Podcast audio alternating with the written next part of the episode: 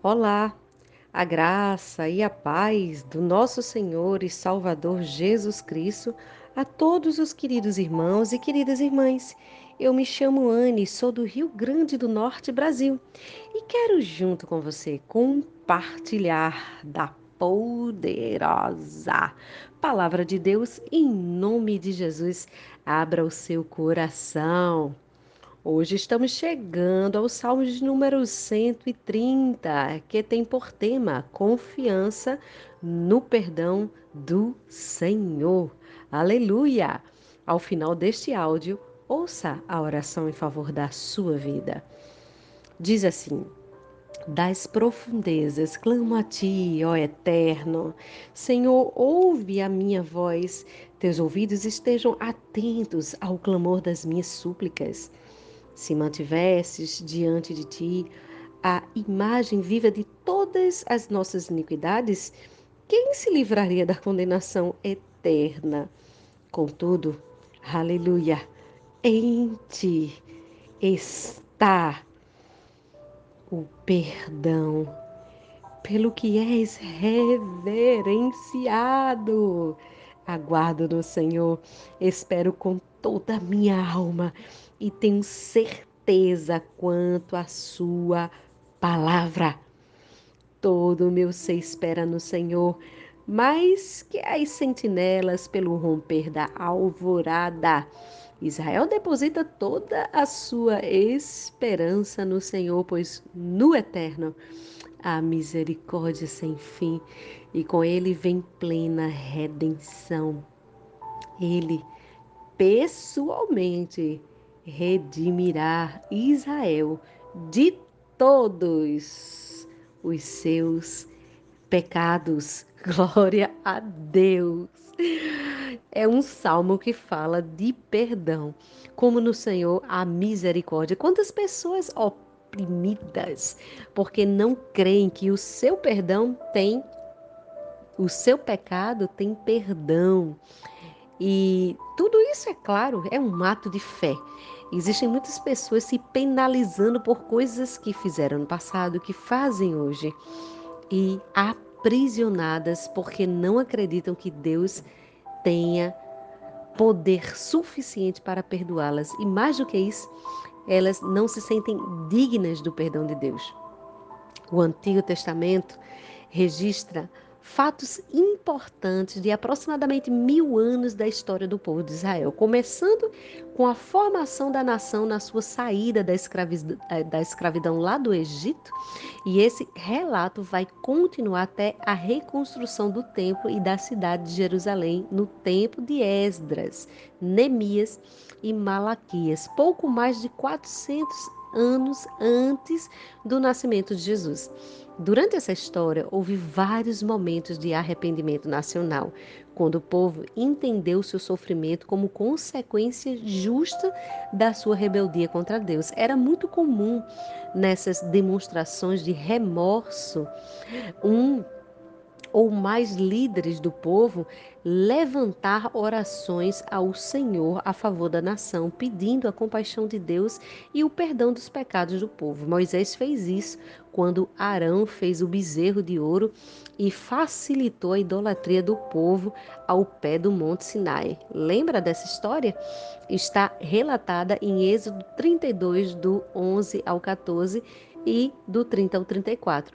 E também quando os espiões covardes persuadiram o povo a desistir da conquista de Canaã, lá em Números 14, do 13 ao 19.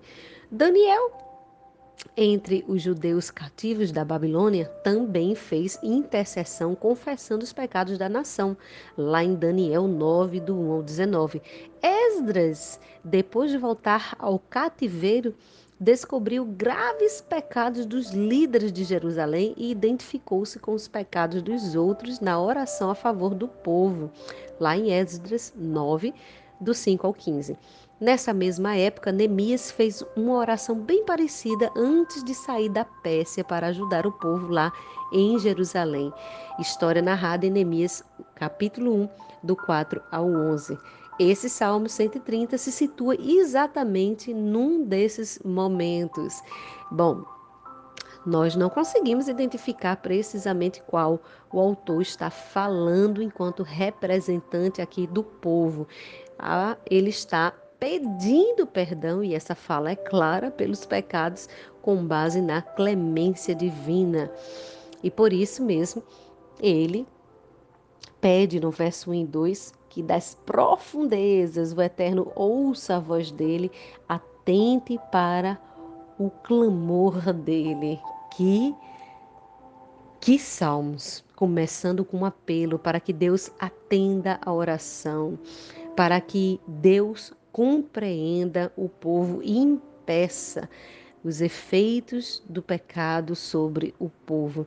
Enquanto a Bíblia frequentemente fala de Deus ouvir as orações do fiel, ela não oferece a mesma garantia para aqueles que são infiéis. Então, é, Deus ele ouve a oração do justo.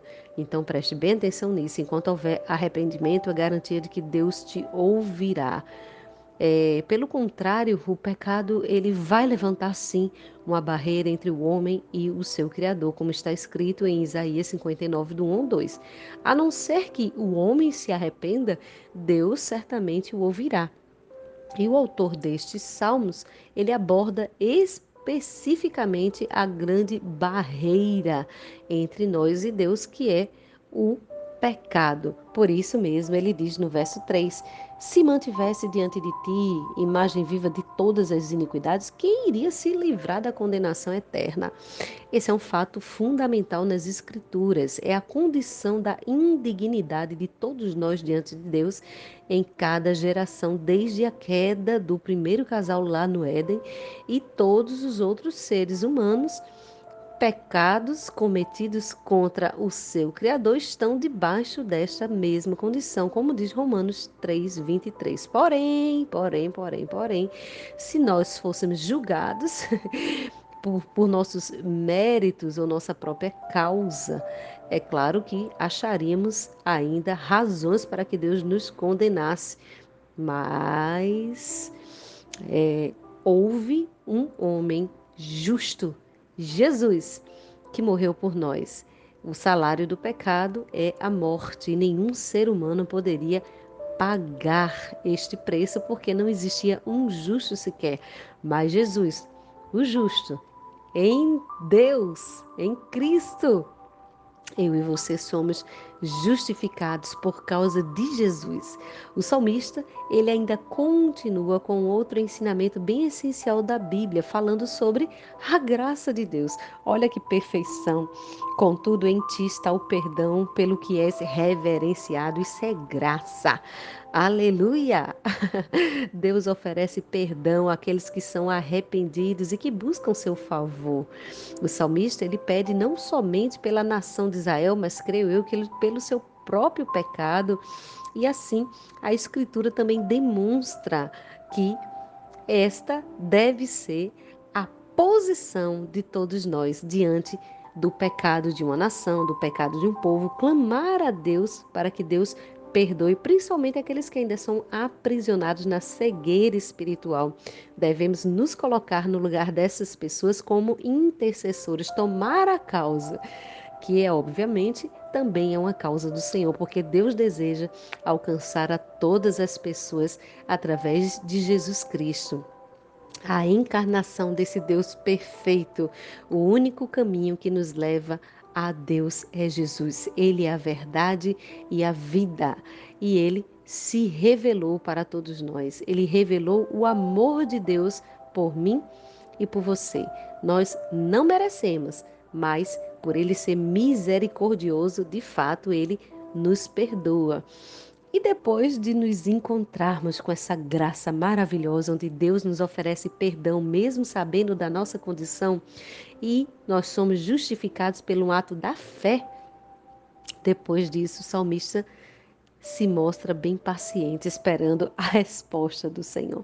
Saiba que eu e você não precisamos aguardar a resposta, precisamos crer nela. Embora que o salmista usa a figura de guardas, de sentinelas esperando chegar à luz do dia. E o trabalho de sentinelas era de vigiar durante a noite, isso inclui momentos tenebrosos, preocupações com perigos incríveis da noite e o risco de serem surpreendidos por um invasor. Que alívio quando chega o novo dia, não é? Esse dia já raiou. Em Cristo temos a luz. Aleluia. Não pertencemos mais às trevas, mas à luz. E dessa maneira, o salmista desejava ansiosamente a chegada do perdão de Deus que traria imenso alívio para a nação de Israel. O perigo teria passado e a comunhão com o Senhor estaria restaurada e garantida. E ele, é claro, confia em Deus que demonstra misericórdia e ampla redenção. Portanto, se você passa por momentos difíceis, talvez consequência dos seus próprios erros, deixa eu te falar uma coisa: humilha, se é, humilha o teu coração, se humilha diante de Deus, abre o teu coração, fala para Ele e demonstra arrependimento e busca o perdão, busca a redenção em Cristo Jesus. Tem jeito para tudo. Aleluia. Tem jeito para tudo. Com Deus tudo é possível. Quero orar por você que sente esse peso de culpa. Pai, em nome do teu filho Jesus, eu quero neste momento, Senhor, orar por vidas que neste momento estão clamando pelo sangue de Jesus junto comigo neste áudio. Pai, eu quero pedir que o Senhor os abrace, que o Senhor acolha cada um em teus braços poderosos, Senhor. Que aqueles que estão neste momento tomando uma posição de arrependimento em Ti, eles sejam curados pelo sangue do Cordeiro, pelo sangue de Jesus. Eles sejam lavados, redimidos e que o Senhor os torne, aleluia, um instrumento poderoso nas tuas mãos.